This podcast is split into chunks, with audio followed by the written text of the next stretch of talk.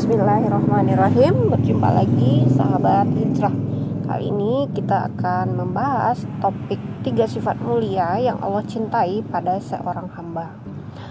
Dari saat bin Abi Wakas radhiyallahu anhu berkata Aku mendengar Rasulullah bersabda Sesungguhnya Allah mencintai hamba yang bertakwa Yang hatinya merasa cukup dan bersembunyi dari ketenaran Hadis riwayat Muslim 2965. Syekh Abdullah Al-Basham rahimahullah berkata, yang pertama, makna bertakwa di sini adalah yang menjalankan apa yang Allah wajibkan dan menjauhi apa yang Allah larang dalam rangka mencari keridoannya dan takut akan azab dan hukumannya.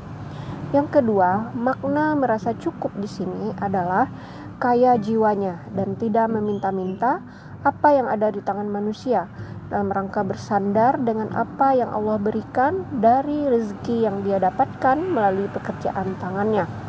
Yang ketiga, makna bersembunyi dari ketenaran adalah dia memilih bersembunyi, tidak ingin dikenal dan disebut-sebut oleh manusia dan menyibukkan diri dengan beribadah, sibuk berzikir dan tidak memperhatikan perkara diri pribadi.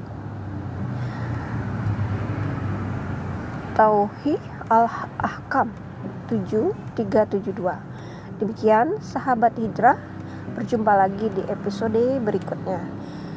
Alhamdulillahirrabbilalamin Assalamualaikum warahmatullahi wabarakatuh